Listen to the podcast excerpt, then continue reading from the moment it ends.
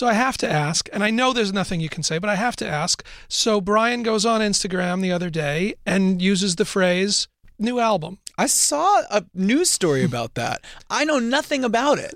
And also, the word album could mean photo album because he does do this He do. stereoscope thing. He does these. He has lots of little projects he's working on. He's working on a thing on the space thing, and I don't know what it means actually. I haven't asked him.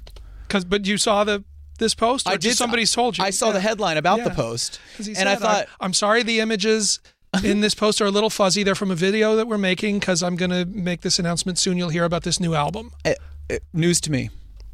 I haven't talked to him about it yet. I have to ask. Actually, I should. I should text him. Like, what album? You're gonna put you now. You've got to answer for Yeah, it. exactly. So- You're putting me on the spot now, man.